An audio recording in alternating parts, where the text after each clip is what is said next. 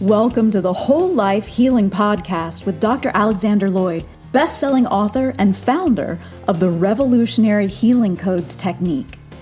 Each week, Dr. Alex shares principles and methods from psychology, energy medicine, natural medicine, and spirituality to help you reduce stress, heal emotional and physical issues, and remove the barriers that hold you back from happiness and success. Join us as we learn to live our happiest, healthiest, and most successful lives. Here's Dr. Alex. Welcome, everyone.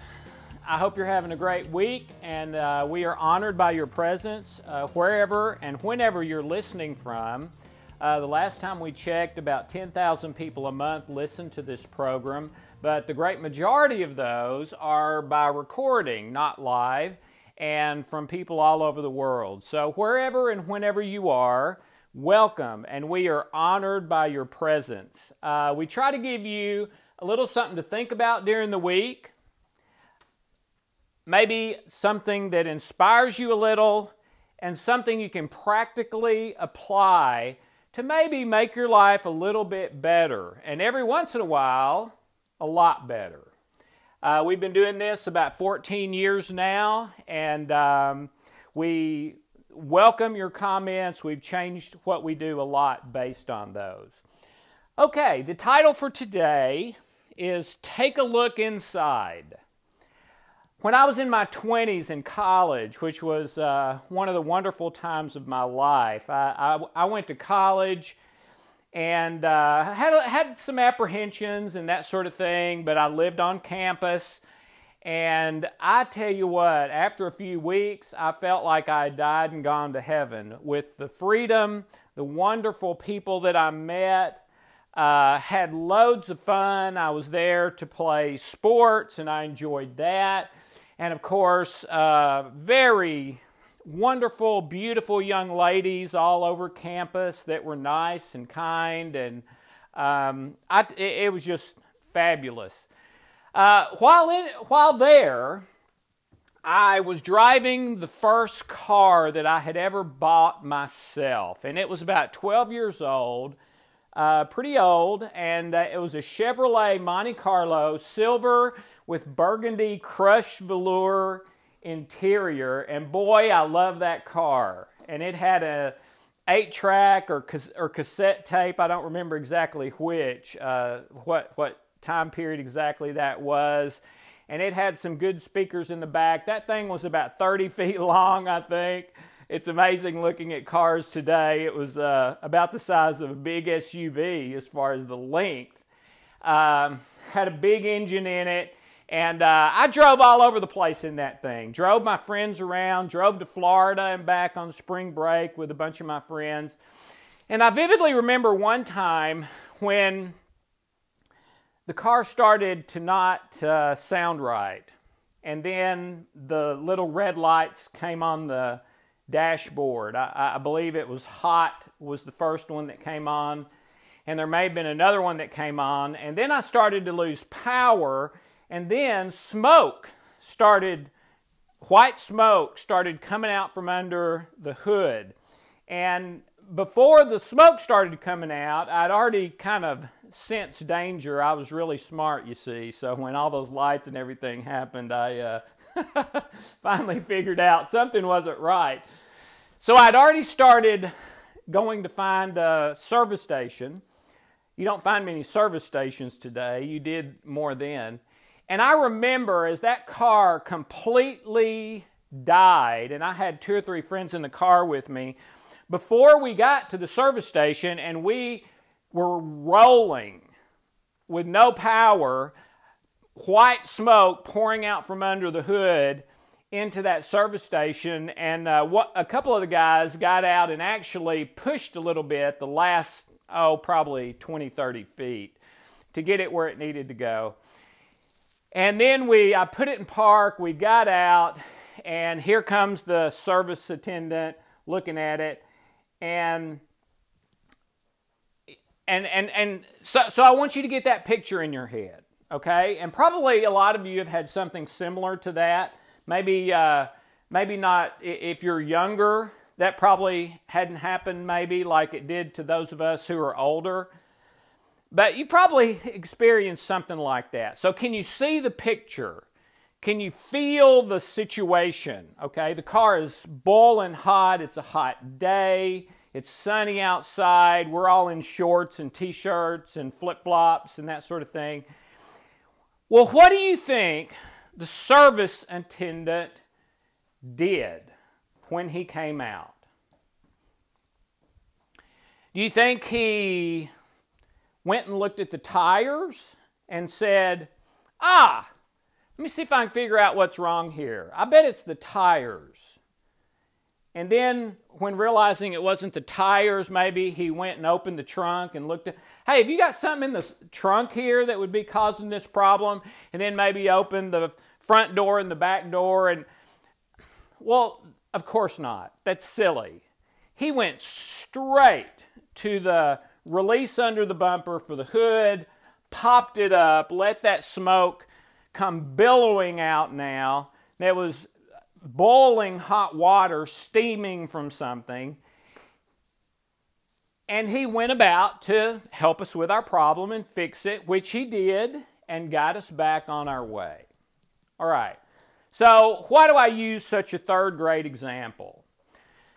Well, I do that on purpose because this is really a third grade issue that it is amazing to me how almost nobody gets.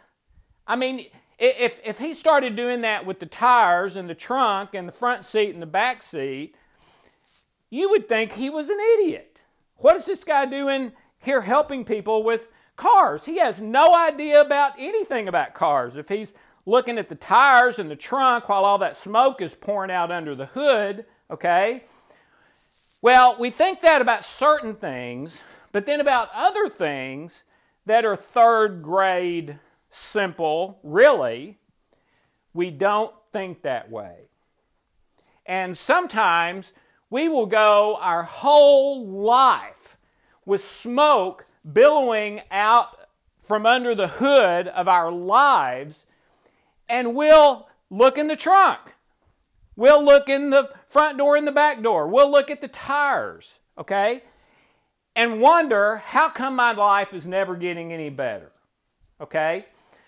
Well, you're doing what that, not what the gas station attendant did. You, you would be doing what the idiot gas station attendant would do. And I don't say that meanly because there is no gas station attendant like that anywhere in the world. None of them would ever do that a single time.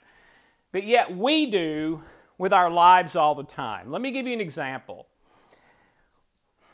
I believe it was my first class uh, in the doctoral program to get my PhD in psychology. I'm not positive about that. It might have been master's, but I lose track.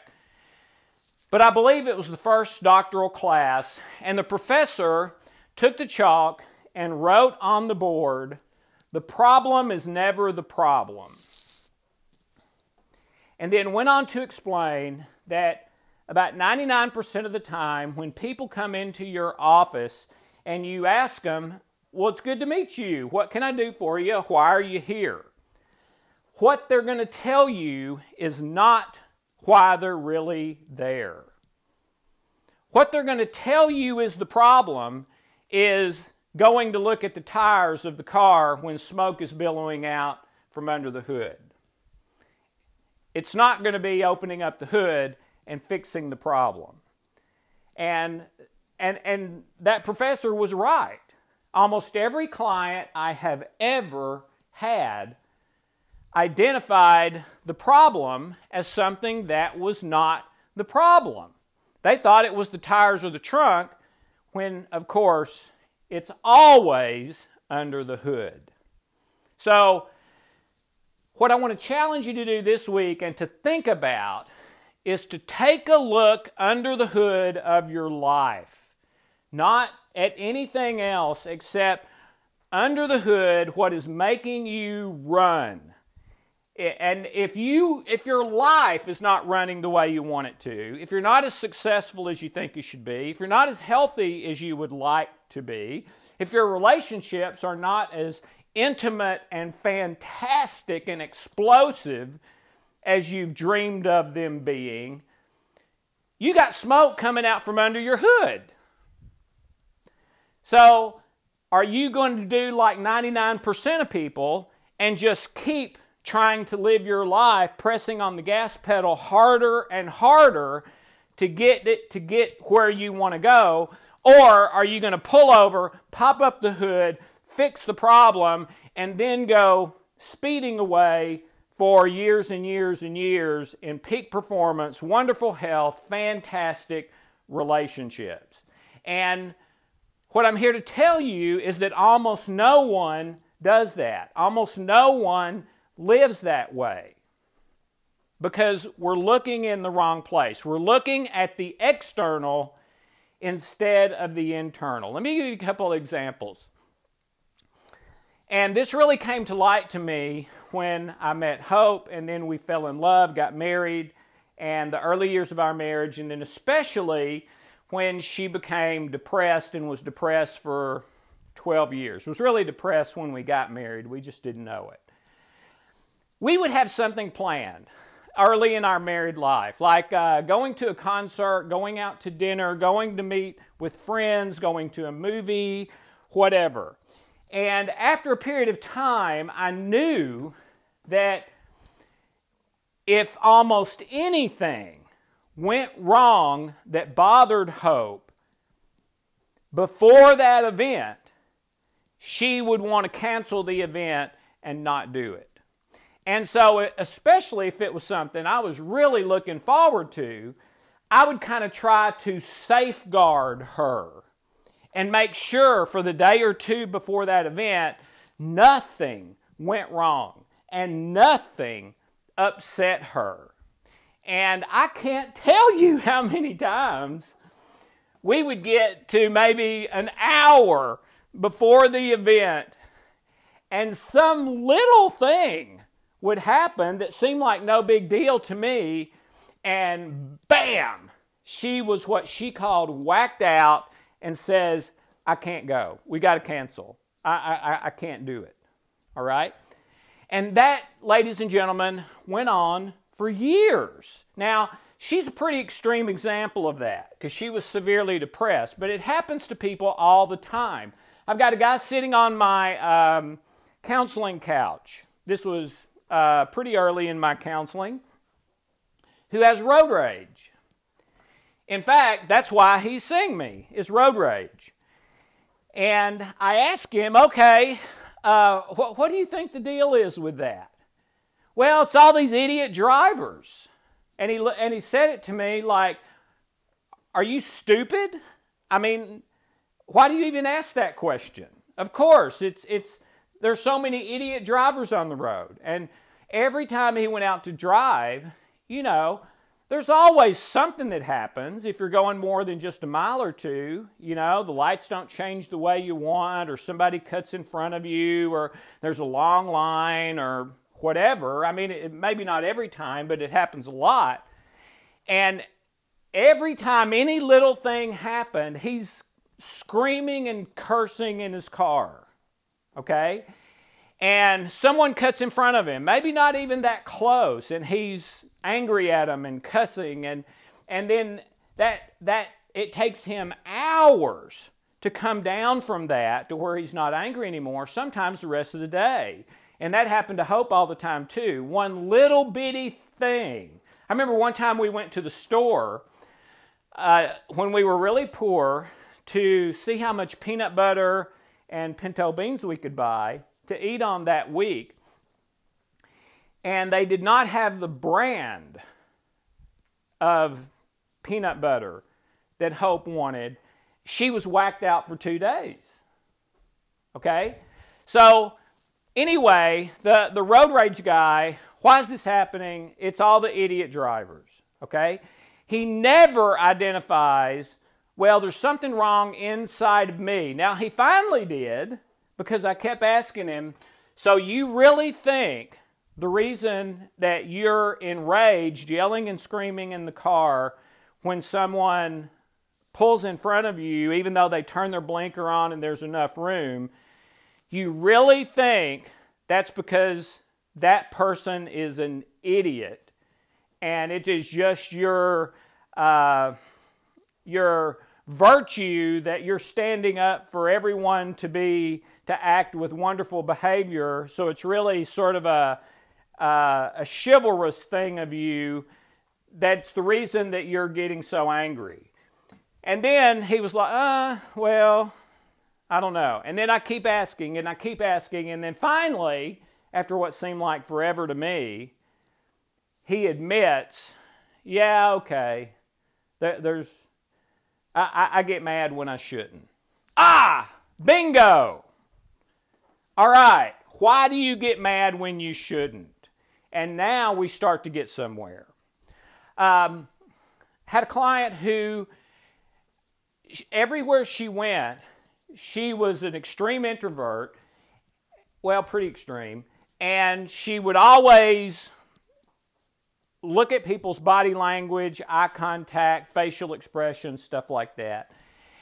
And every single week she came in, she was all, her self-esteem was always on the floor because someone that week had done something toward her that made her feel like she either wasn't attractive or they didn't like her. And, and I vividly remember one and the, uh, that she was telling me about, and she was in the checkout line in the grocery store, and she looked over to the next aisle, and there was a lady there who had two young children and was struggling to keep them uh, in control. And she looked over and made eye contact with that lady, and the lady frowned. And so, to my client, that was she's frowning because she doesn't like me or she thinks I look bad. And, and so she starts checking her makeup and her hair and her blouse and, and, and everything. But, but, and so in my, on my counseling couch, okay, what's the deal with this? Well, other people don't like me. And so I keep asking her questions. Is that really it? I mean, and finally, just like the man with road rage, after a period of time, she finally says out loud for the first time in her life, Yeah, there's something in me, I guess, that makes me believe that others don't like me when maybe that's not the case. Bingo! All right, now we're under the hood and we can fix something. And then that's what we would do. We would start in to find what is that thing under the hood? How do we fix it? It's always memories and the thoughts and feelings and behaviors that come from memories. But sometimes they're memories that are not even yours. They're passed down from parents or grandparents or whatever, which happens frequently. So sometimes you can't identify the specific memory, but you can identify the belief, thought, or feeling that comes from the memory. I feel like I'm not as attractive as other ladies. All right, well, have you looked in the mirror? And this was to a uh, cheerleader, homecoming queen, all of the above. Yeah, I look in the mirror all the time. I'm obsessed with the mirror. Well, tell me what you see. All right? And she did. And what she saw was not remotely the way she appeared which is the reason anorexia happens and is so destructive, is because beautiful young ladies look in a mirror and they literally, literally see an image that does not exist. If a hundred people were to stand behind them and look in the mirror with them, not one of them would see the same thing they see. So, literally, their internal fear based memories, either from their life, their parents, grandparents, whatever, are causing them to see something as true that is not true. And the number one thing we see as true that is not true is that the problem is something external when in truth it is virtually never external. Now, the exception to that, of course, is if your life is in imminent danger right now. Now, in that case, the external is the problem. But in almost any other scenario, it's not. Um, one example of this, and, and I, I say this pretty frequently because I think this is rapidly becoming the greatest addiction of all time, and that's pornography, internet based pornography. And it's a good example of how this works. And the way it works is yes, a person is focused on an external image, but the reason it's so addictive is what they feel internally. And the reason they feel it is because our unconscious mind or spiritual heart does not differentiate between what's real and what's imagined. So, what the young man or young lady, or old man or old lady, are looking at on the screen externally, their spiritual heart is behaving as if that were actually happening to them right now. What does that mean? It means the external is the trigger to the internal, not the source. And that's the mistake everyone makes. We think because the person looked at me in the checkout line funny at, at the grocery store, and then I immediately started to feel self worth stuff, that those are cause and effect. The lady looking at me is the, well, maybe, maybe the word not to use is cause and effect, but source. We think, okay, her looking at me that way is the source of why I'm feeling low self esteem. No, it's not the source. The source are your internal memories and beliefs. The woman looking at you is simply a trigger. And the proof of that is that if she looked that way at 100 people, probably 80 of them would think nothing about it, 10 would laugh and 10 would feel their self esteem drop on the floor. If it was truly the woman looking at the person would cause that in almost anybody, then that's what would happen to 80 people, not 10. Okay? So we look at the trigger as the source. And that's my message this week is that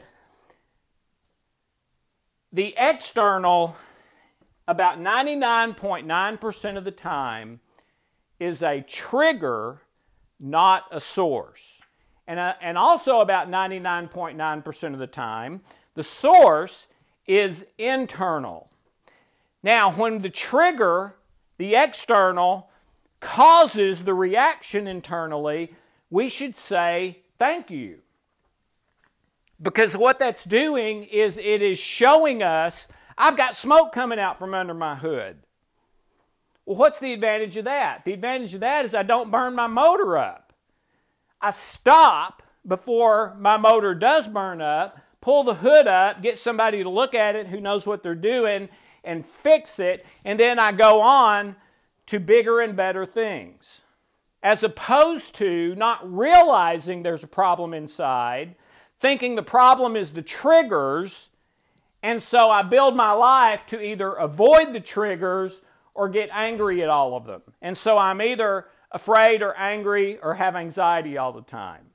We should say thank you and say, okay, anytime I experience, anytime my life's in danger, and I experience something that causes anger, fear, anxiety, whatever, for more than just a few minutes, and then I bounce right back, is pointing me to an internal problem with my motor.